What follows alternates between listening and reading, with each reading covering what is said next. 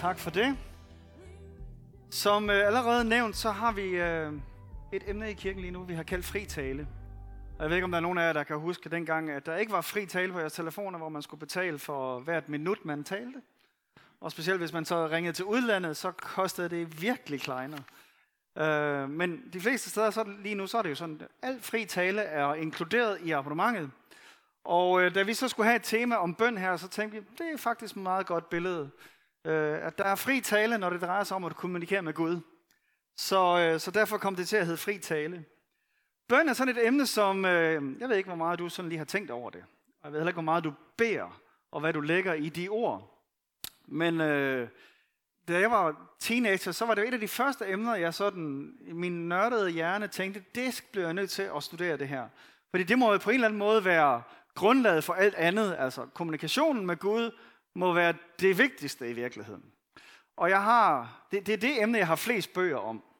Øh, og jeg har nogle gamle notater fra, at jeg var, virkelig var teenager, hvor jeg har siddet og skrevet hver eneste vers, i hvert fald det nye testamente, hvor der stod noget om bøn. Og hvad er det så for et græsk ord? Ikke fordi jeg kunne græsk eller noget, men bare for at se, er der forskel på det og sådan noget. Det er faktisk nogle af de notater, jeg har brugt til i dag. Det er nogle, jeg lavede, da jeg var teenager. Øh, og, øh, men selv om jeg har beskæftiget mig med det så lang tid, så er det først nu her, da vi skulle til det her emne, at der er nogle ting, der gik op for mig. Så, øh, så det var news for mig, og så måske er det også for jer. Hvem ved? jeg er sådan en, der går op i ord. Det ved jeg ikke, om I har opdaget. Men, men ord er for, forholdsvis vigtige. Jeg mener virkelig, at øh, ord kan være med til at forme vores tanker, det kan være med til at forme idéer, og det er vigtigt, hvad for nogle ord man bruger. Og derfor er der, er der forskel på, om øh, Ellen siger, øh, lad os have noget lovsang, eller lad os lovsynge. Kan I mærke det? Fordi hvis vi har noget lovsang, så er der nogen, der gør noget for os, som vi måske sådan kan hoppe ind i. Hvis det er, lad os lovsynge, så sender du med det samme signalet, vi skal være delagtige i det her. Ord betyder sindssygt meget. Så når vi snakker om ordet bøn, så betyder det også noget, hvad det ord betyder. Og, og I ved måske nok, at det nye testament er skrevet på græsk og ikke på dansk. Så, så derfor så er der forskel på ordene. Det danske ord at bede eller bøn, det betyder det her, at søge at opnå noget hos en anden person. At høfligt anmode om at deltage i et arrangement, eller ingen indtrængende og ydmyg anmodning, en høflig opfordring. Og vi kan også tale om at bede om godt vejr, og bede om kammertonen, og man kan bede til, at et eller andet sker, og vi kan sige, åh, jeg beder. Og vi har alle de der faste udtryk, hvordan vi bruger ordet bøn også. Men hvis du lige kigger på de der definitioner, som er det, som ordet bøn betyder på dansk, eller det, at bede betyder på dansk, så har det intet med kristen bøn at gøre. Det er simpelthen bare ikke det, der ligger i de ord, der bliver brugt i Bibelen om bøn. Og det er problematisk. Fordi når vi så læser det nye testamente og læser noget om bøn, så tænker vi det her. Det er noget, jeg skal gøre for at opnå noget hos en anden person. Eller det er en anmodning om et eller andet. Men det er det ikke i Bibels forståelse. Bear with me. Jeg kommer til at provokere en lille smule og forstyrre jer. Øh, så jeg har simpelthen kaldt det her, hold op med at bede. Øh, og, og, og det er en prædiken, som den er ikke helt færdigbagt, og det er, det er, det er jeg ked af. Altså, det, jeg, jeg, jeg er ret sikker på, hvad bøn ikke er. Men hvad det så er, det er jeg ikke helt færdig med. Okay? så det, jeg kommer til at sige mest om, det er, hvad det ikke er. Og det kommer til at forstyrre jer fremover, når I skal bede. øhm, her til første gudstjeneste, så skulle Ellen jo slutte af efter det her med at bede for de emner, der var kommet ind. ah, utaknemmelig opgave, men det gjorde du nu meget godt. Øh, men så jeg inviterer ligesom ind i øh, processen her, og siger, okay, der er ikke nogen, jeg har ikke helt styr på det her, men der er nogle tanker her, som jeg håber kan være med til at provokere og udfordre jer, og måske også øh, forandre nogle af den måde, vi beder på. Fordi vores bønder er tit, og det tror jeg har noget at gøre med det ord, vi bruger, hjælp Gud. Vil du ikke nok? Vil du ikke give mig det? Og vi laver vores lange shoppinglister af ting, vi gerne vil have, at Gud skal gøre for os. Er der nogen, der har bønnelister? Og det kan godt være, at de er uselviske. Altså velsign den person, og vil du ikke køre for, at dit lærer dig at kende og alt sådan noget. Men det er stadigvæk sådan en shoppingliste. hvor vi på en eller anden måde har nogle ønsker til Gud, nogle anmodninger. Og det er ikke nytestamentlig bøn, beklager. Og dels så er det jo fordi, at der bruges mange andre udtryk for det at kommunikere med Gud i Bibelen. Altså, der er jo, der er jo udtryk som at lovprise ham og taksigelse, og man kan gå i forbøn for en anden person, og, og der er jo også elementer af samtale, ikke, hvor der også er en forventning om, at Gud svarer tilbage faktisk, og hele det bare at bruge tid sammen med Gud. Øh, så vi ved godt, at bøn er mere end shoppinglisten. Min, min udfordring er bare, at det slet ikke er shoppinglisten. Det er ikke bare, at bøn er mere end shoppinglisten. Det er, at det slet ikke er shoppinglisten. Det handler ikke om at søge at opnå hans gunst, eller hans hjælp i de her tilfælde, eller anmoder om det. Når vi snakker lovprisning, så snakker vi om, at vi, det vi lige har gjort, når vi synger også, men det kan du også gøre i din snak med Gud, at takke ham for den han er. Erklær, hvem han er, og jo, jo større vi gør Gud, jo mindre bliver vores problemer. Har I opdaget det? Og der, det er derfor, det er godt at lovprise Gud. Fordi jo større han er, jo mindre betyder alt det der andet, vi fnider rundt i hernede. Ikke? Og taksigelseselementet er jo taksigelse for alt, hvad han har gjort, og alt, hvad han kommer til at gøre. Det er faktisk, dels er det det der vidnesbyrd, du har gjort det før, som vi lige sagde i den nye Egypt-sang her. Ikke? Du har gjort det for nogen før, du vil også gøre det for os. Og det er samtidig måske en erklæring, jeg tror om, at du vil også gøre det for mig. Du kommer til at hjælpe i fremtiden. Så det er nogle vigtige aspekter, og det har jeg ikke tid til at gå ind i her. Det kommer sikkert i nogle af de andre prædikner om det her med at kommunikere med Gud. Lige nu, der vil jeg bare tage fat i de, den der, der har at gøre med ordet bøn i det nye testamente. Og til at starte med havde jeg sådan en slide med, jeg tror jeg havde otte eller ni forskellige ord for bøn. Altså det græske ord, som alle sammen er oversat i vores bibel til bøn. Men eftersom jeg begyndte at sortere, så røg den ene og den anden ud, fordi det i virkeligheden slet ikke handlede om kommunikation med Gud, men kommunikation mellem mennesker, eller, øh, eller en syg, der beder Jesus om at helbrede osv. Så, så de ord blev slet ikke brugt, når det var med Gud at gøre. Eller også bliver de brugt, når Jesus beder om, at Helligånden skal komme og alt sådan nogle ting. Så nu har jeg zoomet ind og ser på de ord, der har at gøre med vores kommunikation med Gud. Og så nåede jeg ind til, at der er tre overordnede ord. Så nu får jeg lige tre græske ord her. Ej, vi skal først lige have Matthæus 6 med her. Fordi der står der faktisk sådan her. Jesus siger det lige inden han lærer den fader var. Så siger han sådan her. Når I beder, så lad ikke munden løbe, som hedningerne gør.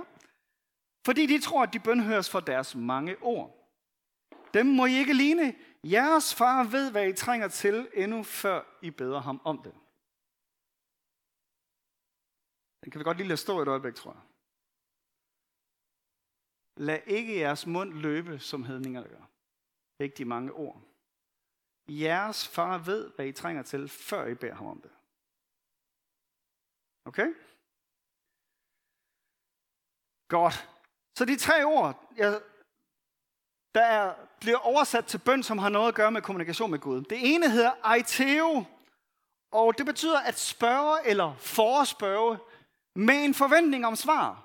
Det er næsten sådan et krav implicit i det. Det er en underordnet, der beder en overordnet om at få det, han har ret til. Det, han er blevet lovet. Så, så det er ikke sådan, du skal give mig, men det er, du har lovet mig, vil du give det til mig? Okay? Det er det ord, der blev brugt i det, vi læste fra Matthæus lige før. Jeres himmelske far ved, hvad I har ret til, allerede inden I kræver jeres ret. Er I med nu? Ja.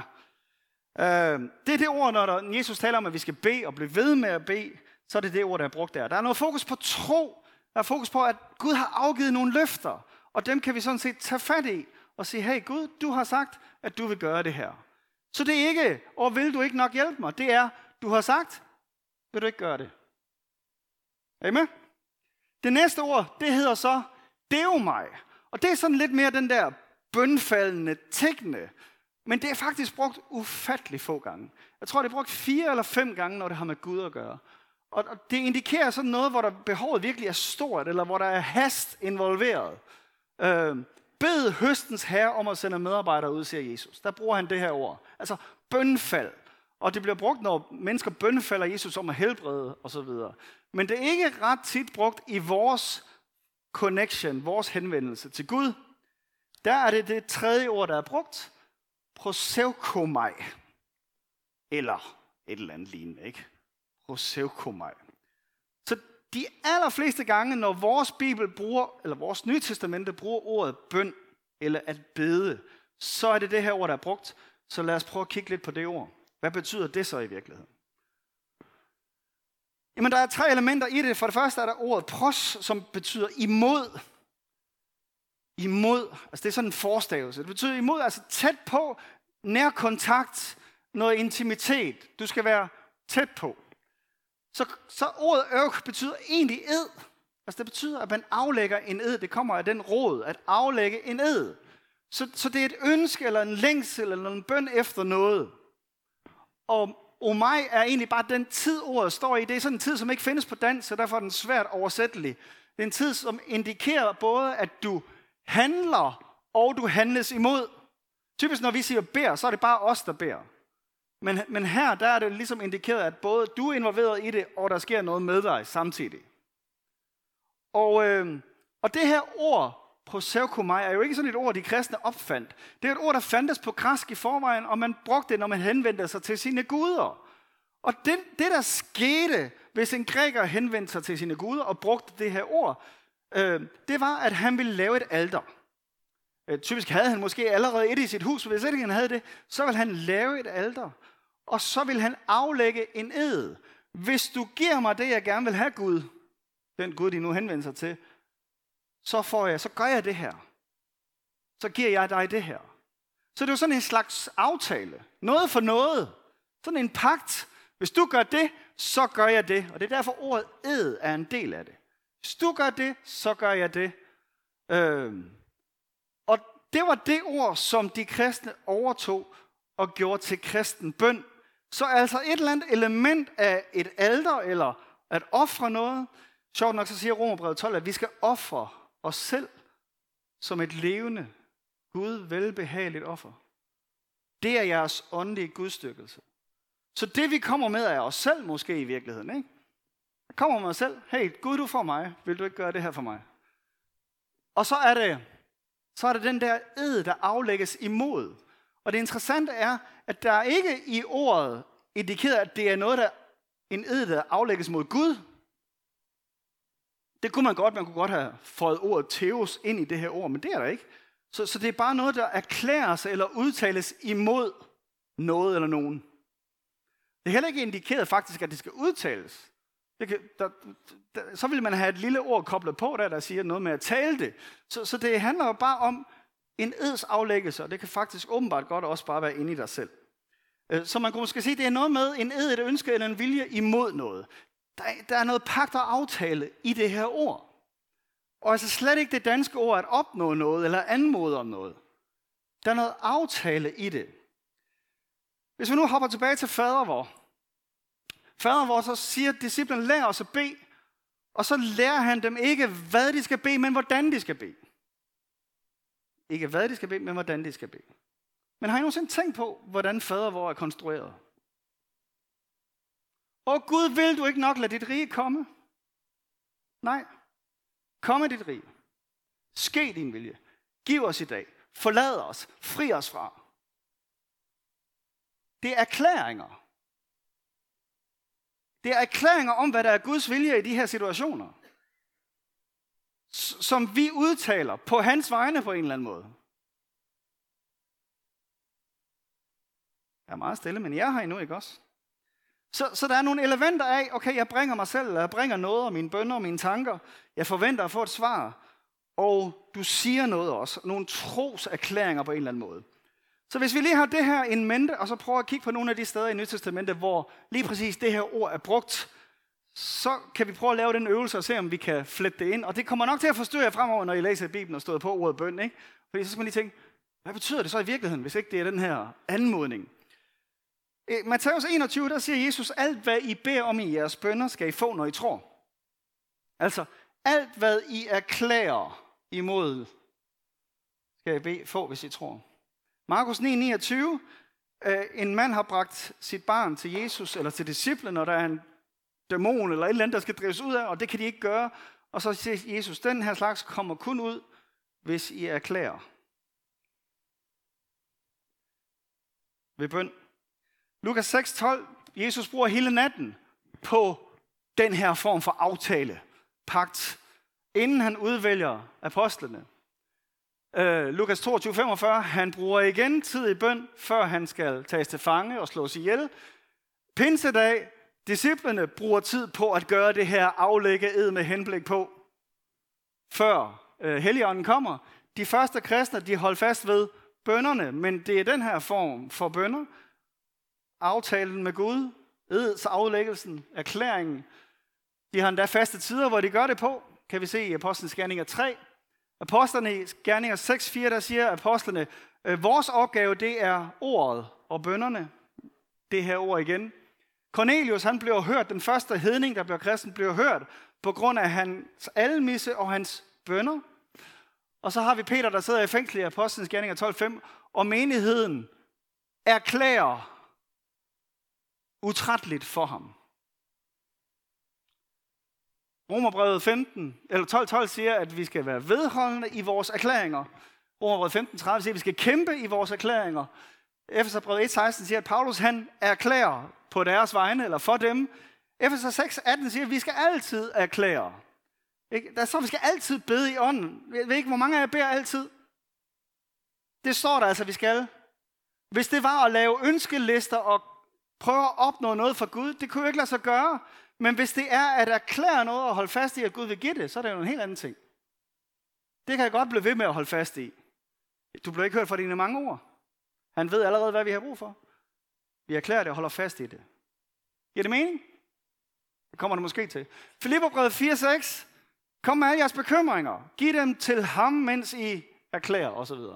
Bed for hinanden, og så er der et fantastisk vers i vers 12 i Kolossenserbrevet, hvor der står om Paulus' øh, sådan ven Epafras.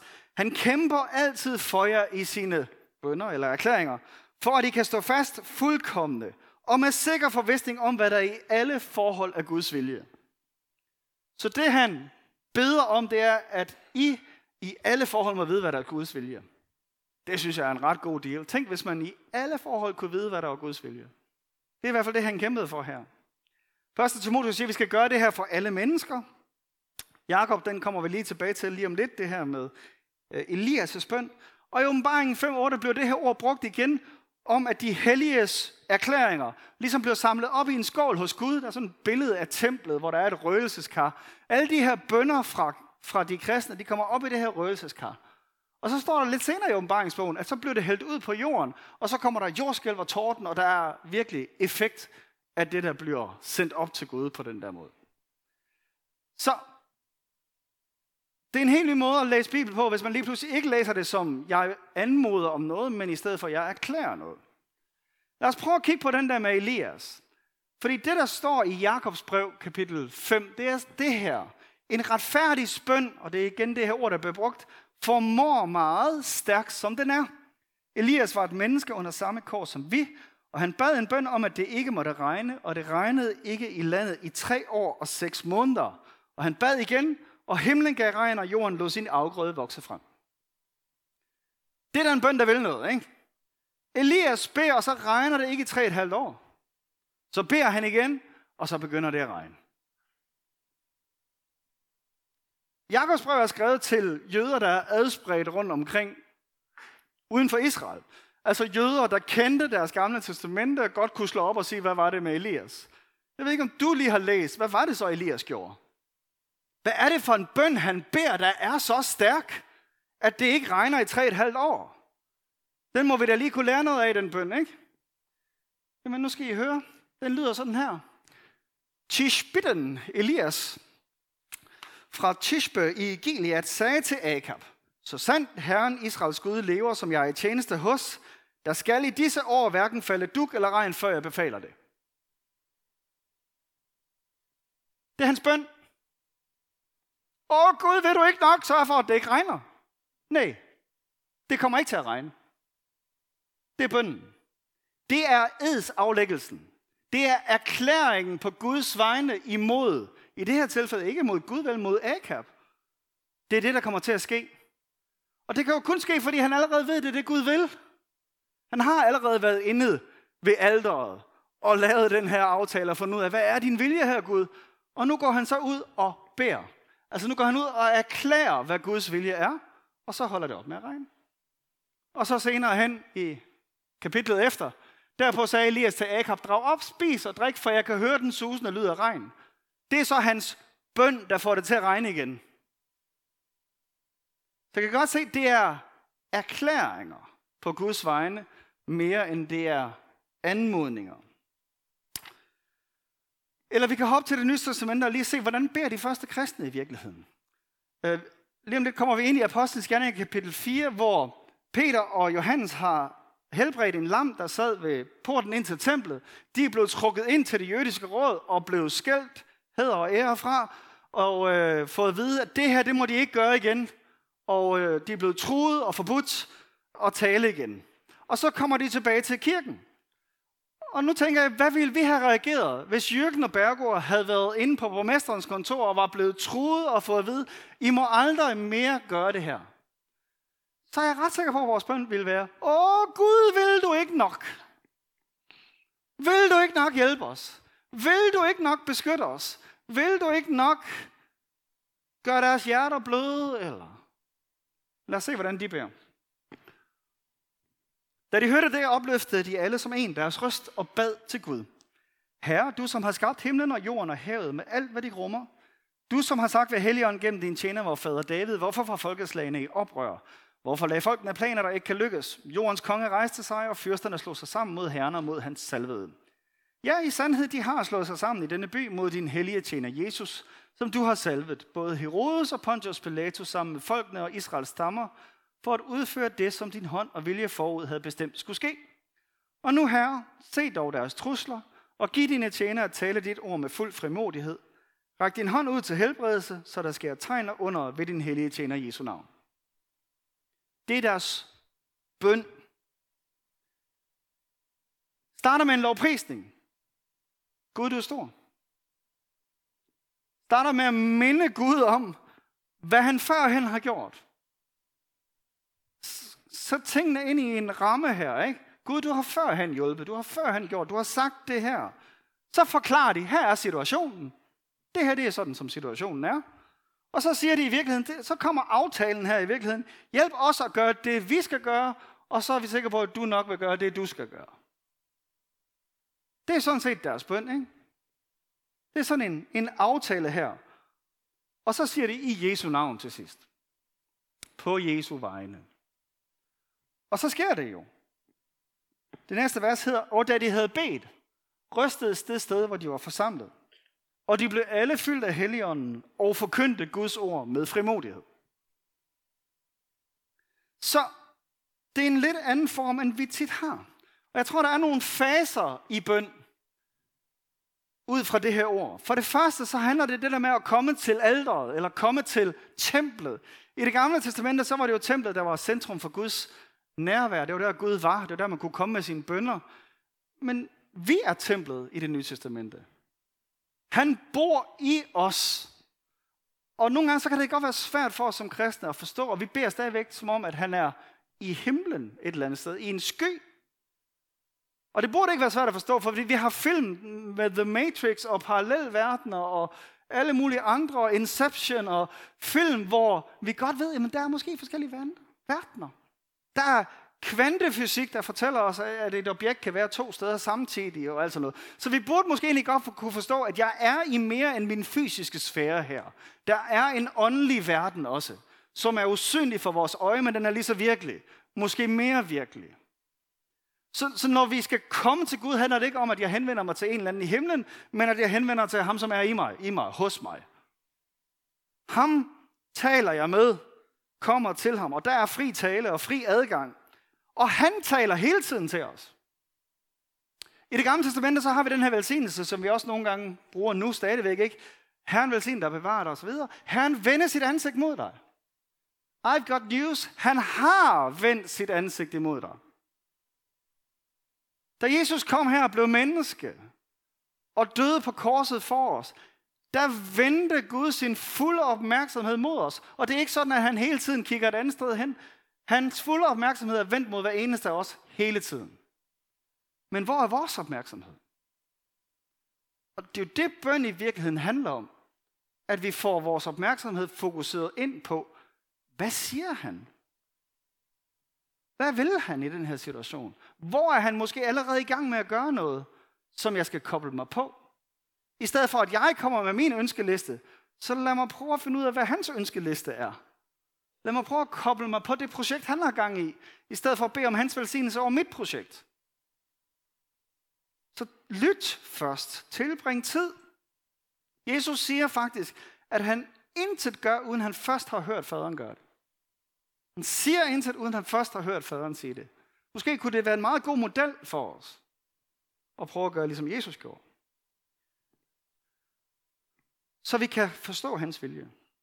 Så vi får det der hjertefællesskab, ånder sammen. At vores hjerter på en eller anden måde banker i takt. At vi får lagt vores egen dagsorden ned. Du må gerne have din lange shoppinglister med bedeemner.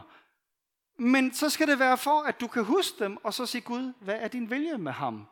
Eller den situation, eller den situation. Ikke for, at du bare skal give den til Gud. Han ved det godt i forvejen. Hvad idé skulle der være i, at vi fortalte ham om alle vores behov? Det handler om, at vi lytter, hvad han vil i den situation. Gud, hvad vil du i de her situationer? Og så faktisk handler på det, han siger, han vil. Erklærer. Gør det i Jesu navn er ikke en magisk formular i slutningen af bønnen. Det er, at vi handler på hans vegne. At vi gør det, han vil have gjort i situationen. Og hvad er det, Jesus gør? Hvordan er det, hans bønder er? Det er, Øre åbn dig op. Rejs dig fra din seng. Dine sønner er tilgivet. Lazarus kom ud. Det er hans bønder. Det er erklæringer, hvor han allerede ved, hvad Guds vilje er i situationen, og derfor så udtaler han det. Og så sker det. Og Lazarus øh, historien er jo faktisk et skoleeksempel på det her, fordi Jesus kunne godt bare have kommet og sagt, Lazarus kom ud, fordi han vidste, at han skulle opstå. Men så beder han lige for syns skyld først, ikke? Og han siger faktisk i sin bøn, jeg beder kun her lige sådan, så at mine disciple ved, hvad det er, der foregår. Ikke? Fordi disciplene kunne bare have hørt, okay, han siger bare, Lazarus kom ud. Men nej, Jesus fortæller lige, faderen og jeg har klidet den her. Det er det, der skal ske i den her situation. Det er derfor, jeg lige om lidt kan sige, kom ud, Lazarus. Giver det mening? Så, så for mig at se, så er det det her ordet bøn i Bibelen betyder. Det er at komme til alderet, give dig selv, høre og forstå, hvad Guds vilje er, og så gå ud og være svaret på den bøn. I gamle dage så var det sådan, at vi kom til Gud for at få et svar. Nu kommer vi til Gud, og så bliver vi et svar. Og jeg ved godt, det er træls, at man selv bliver svaret på sin bøn. Men ikke desto mindre, så er det tit sådan, det ender med at blive. Vi skal være ambassadører, siger Bibelen. Ambassadører. Og ambassadørerne, det er ikke nogen, der kommer hjem og fortæller, hvordan det så bliver. Det er nogen, der lytter til regeringen og siger, okay, hvad er det, jeg skal bringe videre ind i min verden? Hvad er det, landets vilje er, som jeg så skal udføre i den her? Så, hold op med at bede. Eller i hvert fald hold op med at anmode og Lav din shoppingliste og prøv at opnå Guds kunst. Vær sammen med ham. Lyt til, hvad han siger, og så handle på det, han siger. I hans navn på hans vegne. Lad os bede sammen, og hvordan gør vi så det? Jeg ved jeg ikke. Tak, Jesus. Tak kan vi altid sige. Tak, fordi du er den, du er. Tak, fordi du også øh, vil hjælpe os til at forstå det her. her. Her jeg beder om, at vi må kunne lytte og forstå. Hjælp os til at være opmærksom på din stemme, din tale til os. Hjælp os at overgive vores egne dagsordner og øh, høre, hvad der er din dagsorden, og hvor det er, du er i gang. Og her hjælper os at blive en aktiv del af det her. At det ikke bare er os, der forventer, at du gør noget, men at vi faktisk også begynder at tale og handle på dine vegne. Det sker i Jesu navn.